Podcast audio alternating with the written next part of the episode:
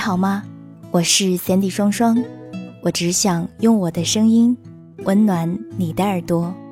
最近我很想跟你讲很多的故事，在这一系列的故事里，其实别人都习惯叫我白日梦小姐。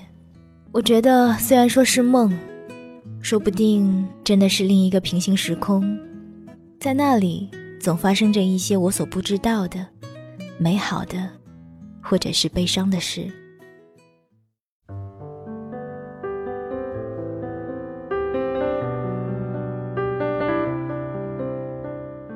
嘿，你好吗？我是 Cindy 双双，我只想用我的声音温暖你的耳朵。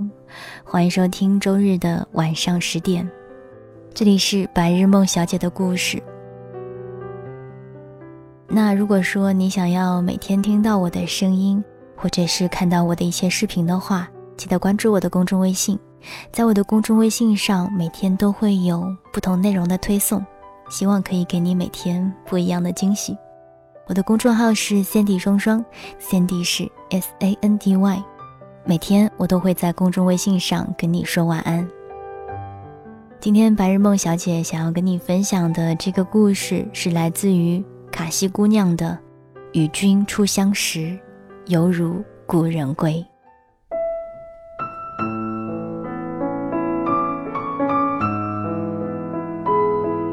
向晚第一次遇见季北，是在公司与甲方共同参与的庆功晚宴上。彼时，向晚一袭紧身旗袍，踩着十厘米的细高跟，端一杯香槟，穿梭于会场的各方敬酒之中，像一只翩跹的蝴蝶，美得不可方物。旗袍这种复古与潮流并存的衣服，并不是人人都适合，稍有不慎就会出落成一股风尘味和迎宾风。而向晚愣是把这件真丝旗袍穿出了张曼玉般的性感。半高的小圆领环着纤细玉白的脖颈，销魂盛开的黄梅恰巧落在不盈一握的腰上，修长白皙的腿，每一步都走得深情款款。绝色倾城，一时间全场瞩目。向晚本人毫不在意，身材好不显摆一下，难不成要藏起来吗？于是露出八颗牙齿的国际标准微笑，向前来敬酒或者醉翁之意不在酒的众位，杯杯一饮而尽。季北身为甲方的设计总监，就是这个时候出现的。到他与他端酒致意。在向晚把酒杯放在嘴边之前，季北握住了他的手腕，说：“随意就好。”向晚觉得大概是喝多了，不然为什么面前的季北笑得这样令人沉醉？翩翩公子温润如玉，季北的眼睛如墨一样黑。向晚盯着季北性感的嘴唇，恍惚的想：再给他一杯酒，他大概就有勇气吻下去。后来，向晚想起这一幕，觉得仿佛冥冥中自有天机。这之后的一个星期，向晚并没有再见到季北，他仍然忙碌地加着班，在夜深人静的办公室里俯视整个城市的灯红酒绿。只是临睡前，总会想起那张脸，要沉沉睡去的恍惚间，让他莫名生出一股南柯一梦的错觉，仿若那个夜晚并不曾真实的存在过。只不过是他的春归相思里出现的幻觉。日子匆忙而混乱，终于在向晚数了第十五张日历的时候，季北复而出现。那一天晴空万里，天气好的不成样子。季北穿着一件蓝色的衬衣，干净的像当时深邃而悠远的天空。他站在办公楼的门口。对正走过来的向晚说：“好久不见。”向晚心里突然就来了气：“我与你素未平生的，谈什么好久不见？”季北仍然笑得如沐春风，拦住要走的向晚说：“我去了国外出差，刚刚回来。”向晚本就是做做样子，想起自己也并没有什么立场生气，又听到眼前的男子一脸温和的解释。心里的那点不舒适感便不知道扔到哪里去了。季北说：“一起吃个饭好不好？我在华祖订了位置。”整个业内都见识过向晚的雷厉风行和说一不二，不眠不休的加班三十六个小时，为了拿下一个有意向的客户，红白皮混喝到吐。与他合作过的甲方都说，这是一个披着美女外皮的汉子，轻易不要招惹。可是他们都没见过此时的向晚，两万似蹙非蹙龙烟眉，一双似喜非喜含情目。于黄昏的灯光中，我见犹怜。季北从侍者呈上的盘子里拎起一个长方形盒子递过来，说：“不知道你喜欢什么，随意挑了一副簪子，配你那天的旗袍正合适。”向婉用手轻轻敲了敲那个镶嵌着一块白玉的红木盒子，说：“所谓无功不受禄，可要求什么回报？”季北假装沉眸凝思，以身相许如何？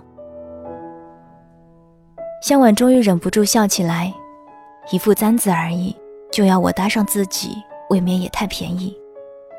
季北举起手中的红酒，簪子代表我。向晚与他碰杯，礼物与牺牲色相不可同日而语。季北扶额。你这样会让我对人生失去希望的。向晚说：“那岂不是更好？世间少一个衣冠禽兽，女子之福。”向北忽然表情严肃：“衣冠禽兽者众多，只有我独对一人情有独钟。长得好看的人必然是情中高手，连给自己拨乱反正都显得温文尔雅。”向晚回到家。脑子里还想着冀北的那句“独对一人，情有独钟”，一面之缘而已，就能促使他来表诚心吗？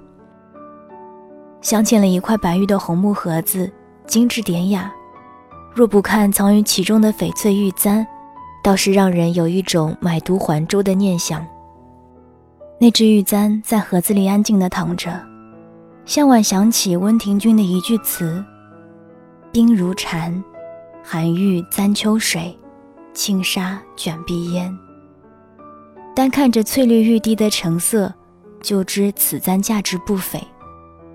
这些年，他在硝烟四起的商场也算见过些世面，平日里追求者众多，倒也见识过不少真正上得了台面的东西，因此一般俗物也是不在他眼中的。然而这只，却真是一款尤物。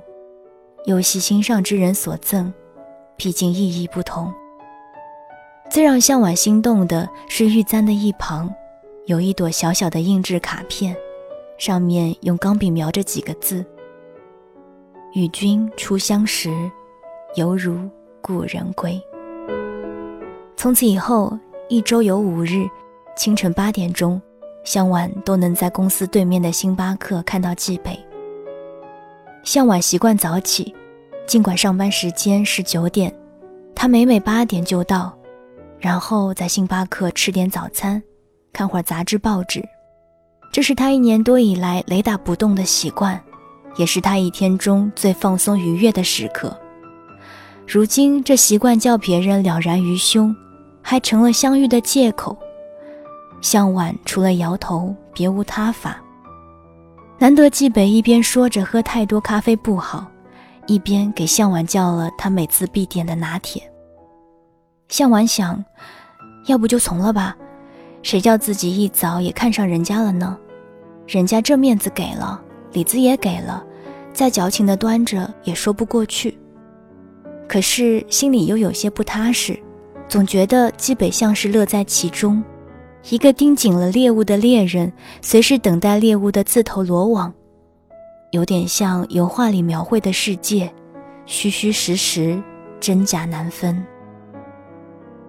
直到向晚惊觉已经三四日没有再见到季北，一时心神不宁，拿了手机便拨过去。手机响了很久，没人接，不甘心再打，终于被接听了。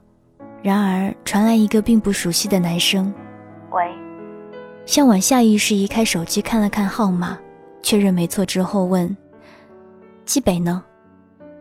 对方沉默了一会儿。他在市中心医院三零六病房，车祸。向晚的手机啪的一声就落在了地上，仓皇间捡起来，顾不得检查是否完好，就从办公室冲去了停车场。钥匙在手里打滑了好几次，终于启动了车子，再闯了一个红灯，连续加速超车之后到达了医院。站在病房的门口，向晚觉得心跳都要停滞了，呼吸也变得小心翼翼，生怕吵到里面的人。季北在里面是什么样子的呢？是坐着还是躺着？是昏睡着还是醒着？是轻伤还是重症？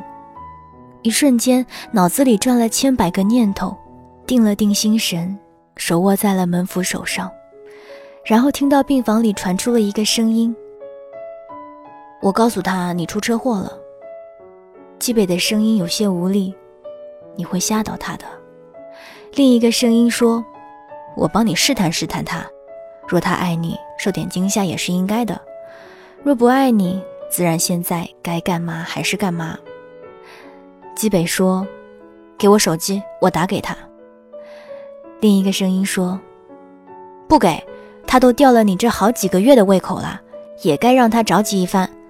再说，他也不是你女朋友。”基北说：“早晚会是的。”先前的担忧、惊慌瞬间变成了恼怒。向晚抬起穿着高跟鞋的脚，代替手踹开了门。病房里的两个人同时转过身，季北坐在床边，手背上挂着点滴；另外一个男子坐在病床对面的沙发上，饶有兴致地看着夺门而入的向晚。季北看到向晚的那一刻，脸上出现鲜有的失措。向晚指着季北就开骂。怎么，你基北也有失足史啊？看上去一时半刻也死不了，就不必装什么担心我受到惊吓这一套情圣的伎俩了。你以为拍电视剧吗？旁边的男子站起身对纪北说：“嗯，你们慢慢聊，我先走一步。”临出门前又对向晚说：“哦，我是何林安，纪北的发小，祝福你们。”说罢，留下愣神的向晚。吹着口哨离开。向晚正要质问，季北一把拽过他，坐在身边，用那只可以活动的手挽住向晚。我承认，我有一点怕你担心，但我更怕你的不担心。你瞧，自傲如我，在你面前到底是不敢造次。向晚的眼泪一下子涌出眼眶，我很担心啊，都快担心死了。季北却高兴起来，眸子里的笑意挡也挡不住。我要谢谢何林安。谢他什么？向晚不解。季北吻上向晚的唇，含糊中吐出几个字：“谢他帮我追到了你。”季北其实并无大碍，被一辆酒驾司机别的撞上了护栏，越野车坏掉了一个车灯。大概还有些轻微脑震荡，拗不过父母之命，留院输液观察。向晚在季北出院之后的第三天，已经以季北的女朋友自居了。季北，我不想开车了，你送我去公司吧。季北，我今天要去客户那里开会，晚上不要等我吃饭了。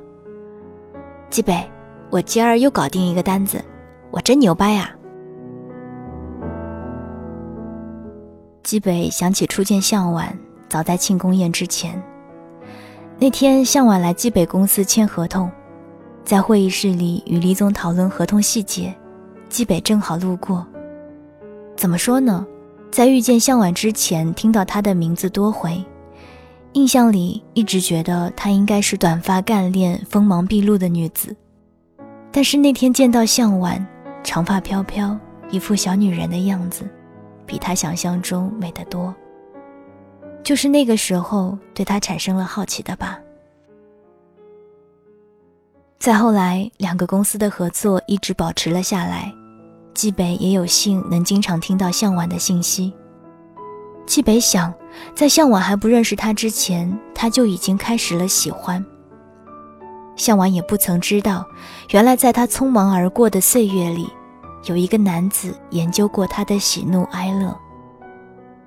大概这个世上真的有一个词，叫做“倾盖如故”。就像纪北初遇向晚的那个下午，就像向晚初见纪北的那场晚宴，在相识之初，已经隐隐有种似有故人来的感觉。才会那么笃定的想要把你留在身边。世间那么多人，我偏偏对你情有独钟。世间这么多故事，我偏要做你生命里的主角。苍天佑我，送了一个你来，与君初相识，犹如故人归。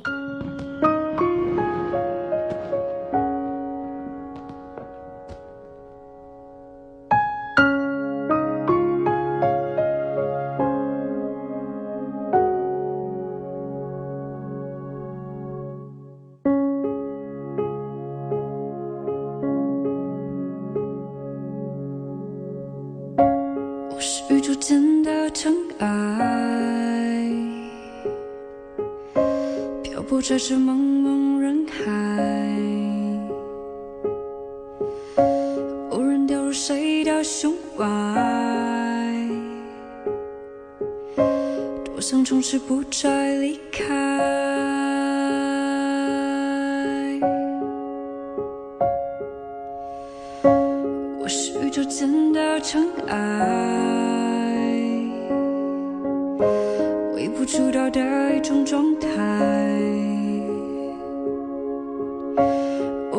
谁到最爱？多想相信永恒存在。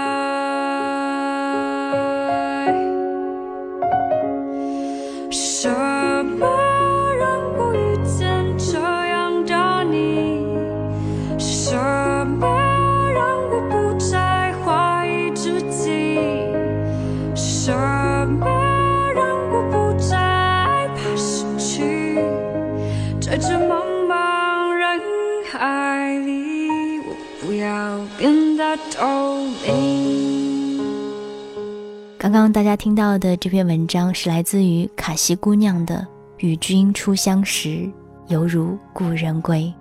卡西姑娘一直说自己要做一个努力、认真而有趣的女子，去成为更好的自己。如果你也喜欢她的话，可以关注她的新浪微博“卡西姑娘 Q”，以及她的个人公众号“卡西”的拼音加上 girl。好了，今天白日梦小姐的故事就给你讲到这儿吧。记得，如果每天想要听我跟你说晚安的话，要关注我的公众微信哦，Sandy 双双，Sandy 是 S A N D Y。这里是周日的晚上十点，我是 Sandy 双双，我只想用我的声音温暖你的耳朵。晚安，亲爱的你。